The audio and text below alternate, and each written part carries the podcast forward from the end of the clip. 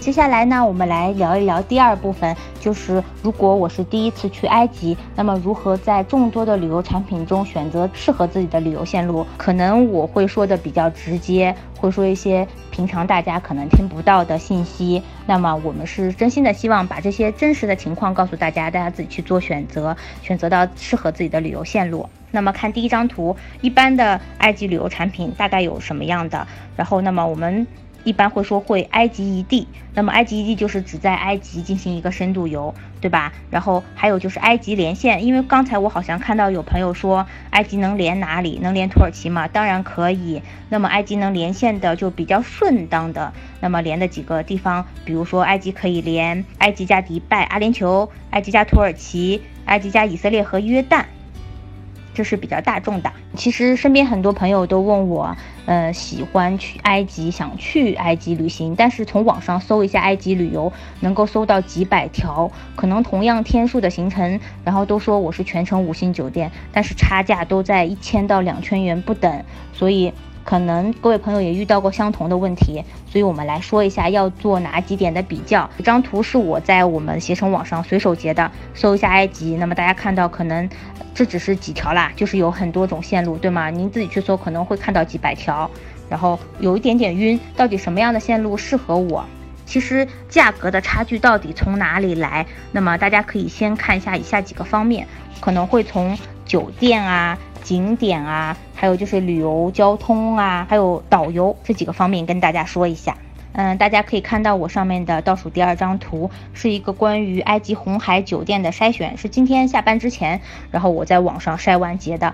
大概是二月一号。那么在红海，然后是同样的一天，五钻的五星级的酒店，大概的一个价格差，大家有没有发现？一价格不等，二。有的国际连锁品牌可能价格会低于我们没有认识、没有见过的当地五星品牌。那么这个问题其实一点也不奇怪，因为在埃及，所有国内团队用的酒店都是挂五星的。但是有五星的招待所，我见过，我也见过五星货真价实的酒店。所以大家不能光看说全五星，然后或者说国际品牌就来判断这个标准，这样其实是不准确的。埃及的整体的酒店水平跟国内真的是不能相比，我觉得好像现在全世界的国家也没有几个国家的酒店水平能跟中国相比的啦。然后，所以尤其是我们在中东和非洲呢，对吧？这个大家肯定是能够理解的。那么这几年，其实我们一直在做的事情就是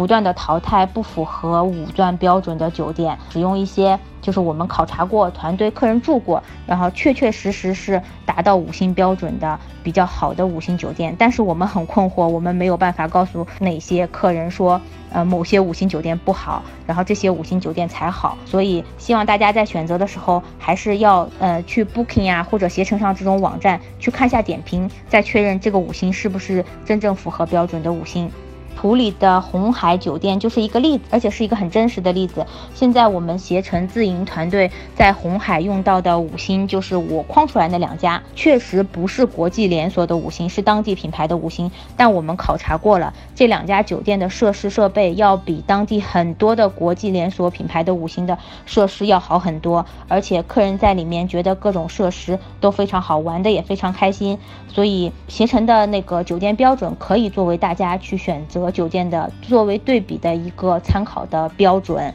这个我们有信心敢这么说的。第二点呢，是希望大家在做，就是我在做对比的时候，嗯，可能两条线路我在选择的时候要看一下，到底景点有没有包含的那么全面，因为可能不是特别了解埃及的朋友知道的是，我要去金字塔，我要去博物馆，对吗？然后任何一个行程都会包含的，不会不含的，但是。懂的朋友都知道，埃及的神庙文化，刚才我说过了，非常非常的重要。那么我们去到底行程里包含了哪些最重要的有门票的重要神庙呢？这是一个对比的点。然后一般行程里，我们通常会说有七大神庙加国王谷，这个大家可以作为一个基础去对比，对吧？那么其中，比如说像卢克索的卡尔纳克神庙。卢克索神庙和女王神庙，阿斯旺有飞来神庙和一般作为可选的阿布辛贝神庙，以及游轮专享的。那么这里呢，就是我们觉得重要的七大神庙。如果大家去埃及想要了解真正的神庙文化，那么这七大神庙其实是必不可少的。但是部分看着价格比较便宜的线路吧，可能会把卢克索神庙呀，还有国王谷这两个重要的景点删除掉。可能会把古卢克索和国王谷这两个重要的景点删除掉。一般我们自营是不会做这种事情的，但是，所以我们是希望大家在对比的时候一定要看到有没有含这两个重要的景点，好吗？千万不要错过，尤其是国王谷哦。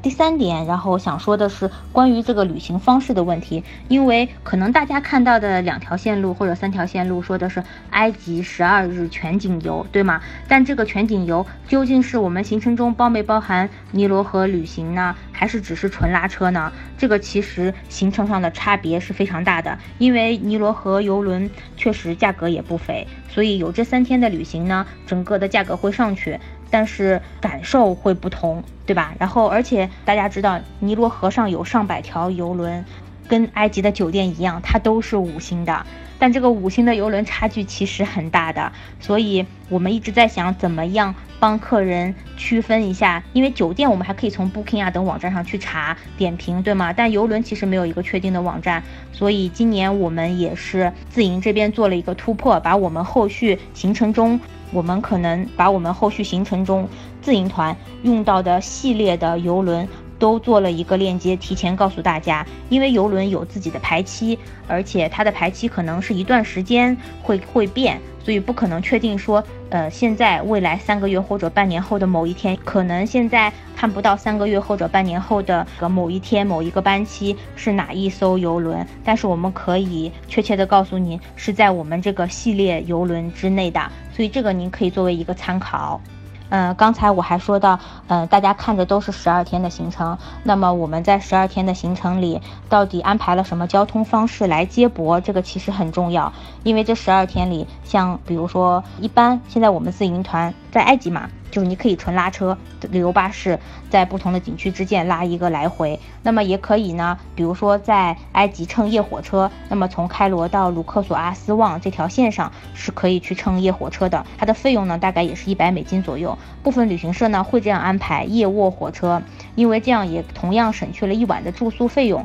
但是夜卧火车有一个最大的不便是不能洗澡。如果在其他地方也就算了，但是像埃及这么热的地方，夏天去了不能洗澡，很多客人都表示是没有办法接受的。呃，还有一种方式呢，就是内陆飞机配旅游巴士。这种方式呢，在安排费用上确实它有所增加了，但是呢，对于我们去旅行的人来说，舒适度其实是大大的提高了。比如说从开罗到阿斯旺这一段，安排一段内陆飞机就可以省去大概十一个小时的总车程。所以从二零一六年起呢，上海携程的埃及线路，我们都是以，比如说我们十二天或者十二天的销量冠军线路和十一天的埃及加迪拜明星线路，都是安排内陆飞机加巴士的这种配合，所以就不会用长途的拉车来浪费时间和体力。纯拉车的行程，我跟大家说一下，大家可能会觉得很可怕哦。从开罗到红海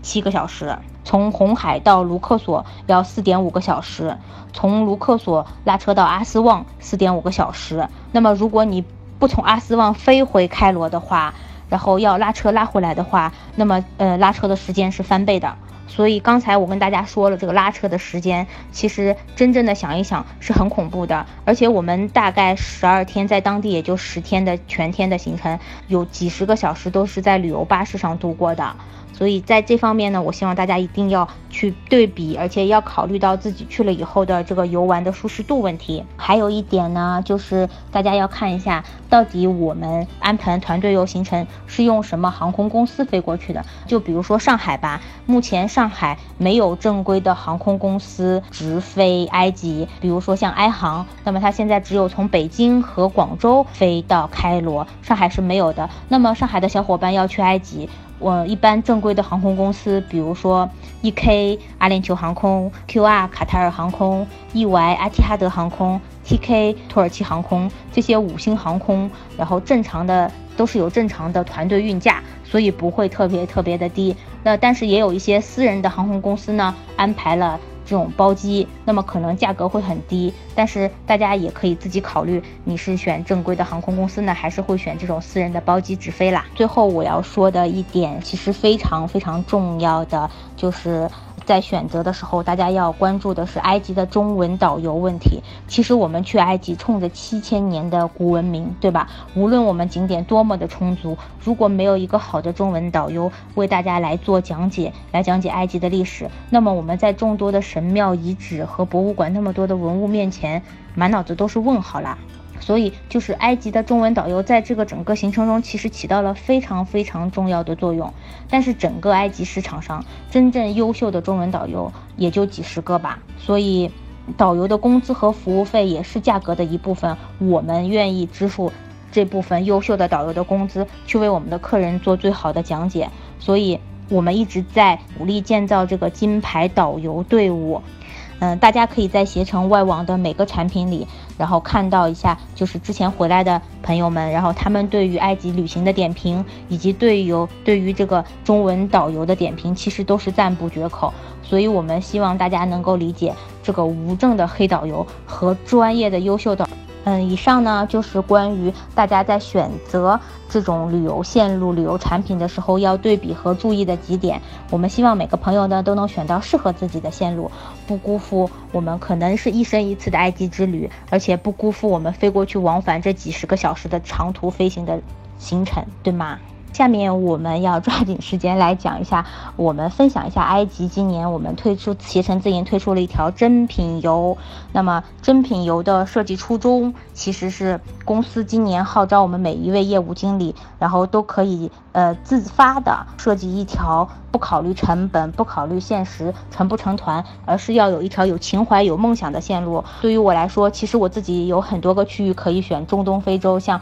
以色列啊、土耳其啊、摩洛哥、伊朗、突尼斯。约旦等等，但是如果第一个说让我想到与梦想有关的，那可能就是埃及啦。因为我自己从小就是有一个埃及梦，在工作中实现以后，我觉得自己特别的满足，所以我觉得这个埃及梦是支撑我做这条埃及珍品游线路的一个初衷。可能看到我分享的这两张电影海报的图片，大家就懂了。看过的人应该也明白，其实我自己的埃及梦，就是因为上初中的时候看到了这个木乃伊的系列电影，自己非常非常的喜欢，然后非常非常的迷，所以初中的时候就把自己的英文名字，然后改成了这个电影里女主角的名字 Evelyn，然后也一直用到现在。所以我觉得能够实现自己儿时的梦想是一件很幸福的事情。那么说到珍品游，其实呃与工作相关啦。就除了个人原因与工作相关，是因为其实，在埃及的很多次考察的过程中，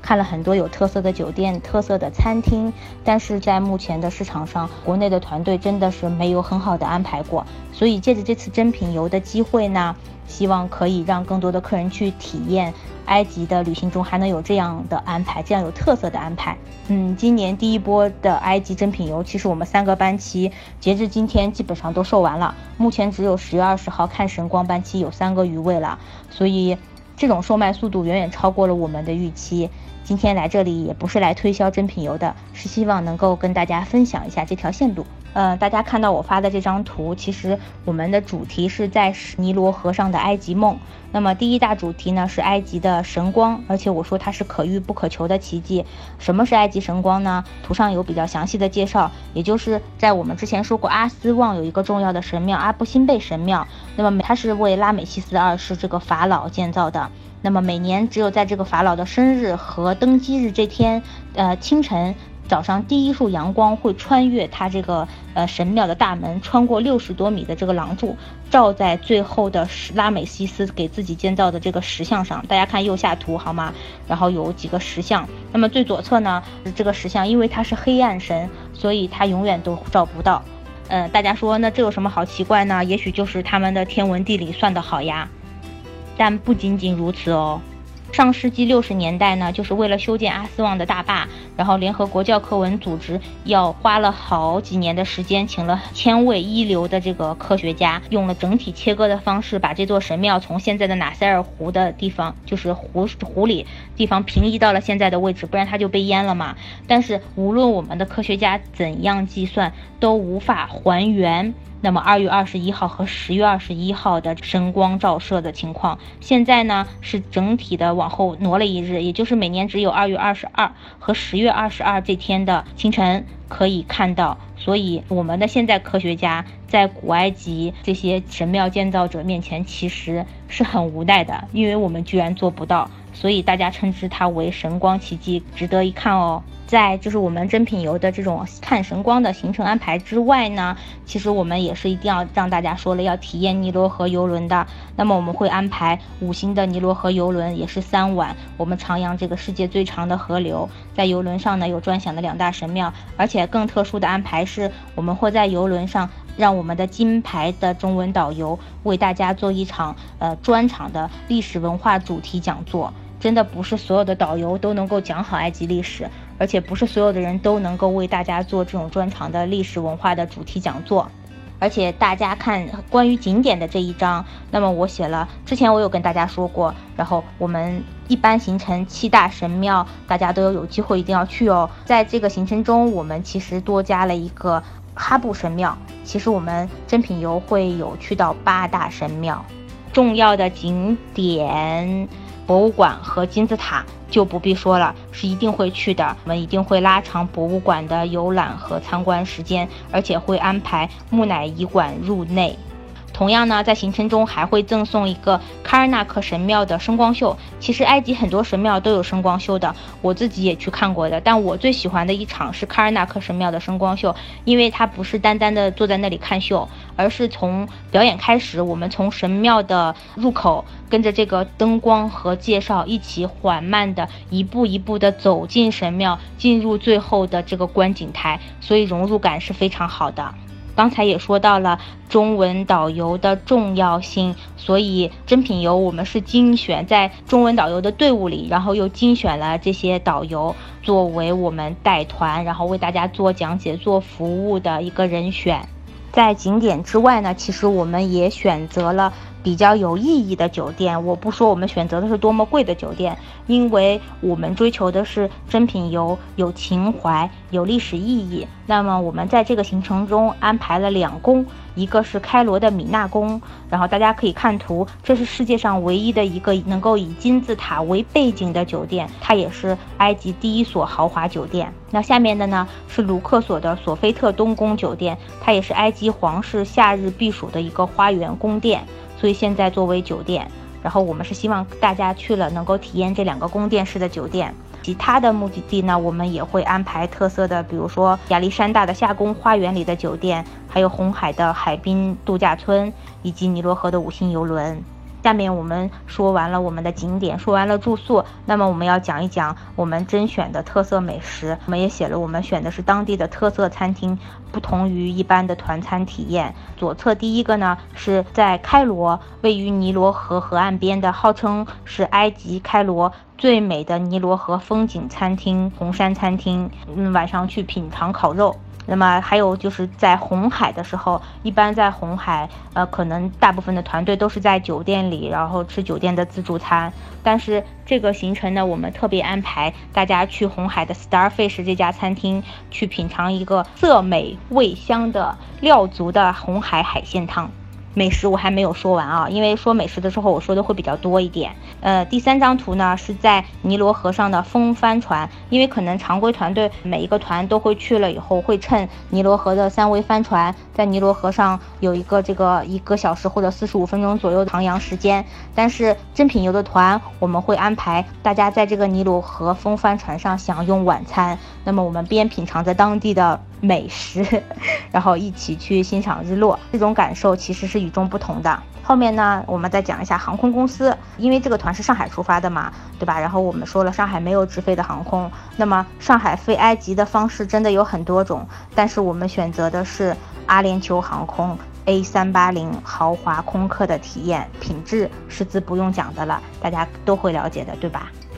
最后一点呢，是我们给到珍品游团队的一些特殊的增值的体验，比如说我们有定制了伴手礼，会送给我们珍品游团队的客人，会安排大家一起有一个小的活动。那么今天我们这个分享会最后结束，我们也会呃预先将准备给珍品游团队的客人定制的这个公仔送给大家，稍后可能会有工作人员跟大家说。还有就是我们会给团队配备景点讲解器，那么目前这个。中国团队还没有使用过，所以我们也是提前准备了一批，到时候方便对历史文化有兴趣的客人不要错过导游每一个精彩的讲解。最后一点呢，就是我们的旅行巴士，我们会全程安排奔驰旅游大巴。目前大部分团队可能还在用金龙啊、考斯特，所以这个团标准比较高啦。刚才介绍完了我们的真品游行程的方方面面，那么最后可以给大家看一下我们参考的行程图。那么，呃，行程中我们其实是内陆双飞，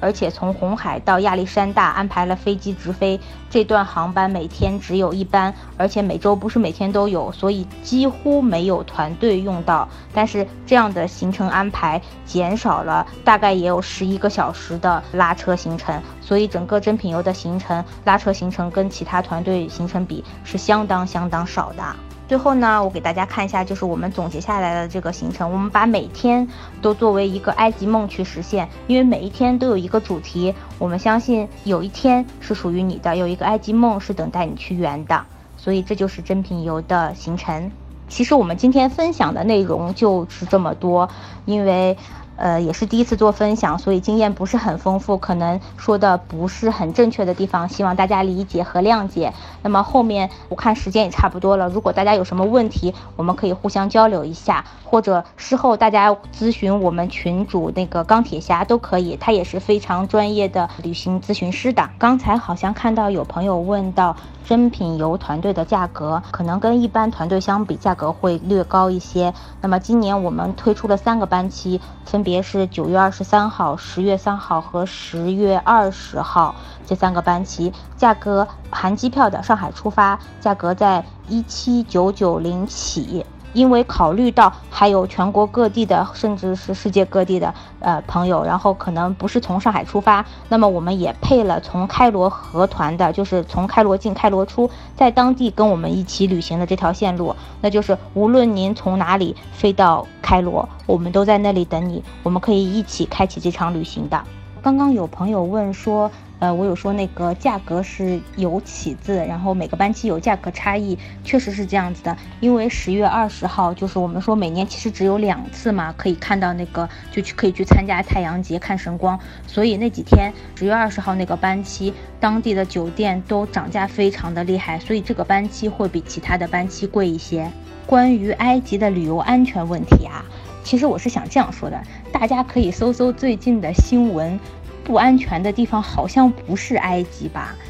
平时我们团队就比如说今年，呃，到现在我们可能已经走了，真的是几千位客人了，发了好几百个团了。那么我们没有一起就是大家觉得的这种安全事故发生过。然后可能会有个别客人就自身原因，然后可能摔到呀，或者是自身的原因一些身体的疾病，但是当地的说是。一些外部环境真的没有影响过我们的团队，所以跟团游，我现在可以负责任的跟大家说，我们是安全的。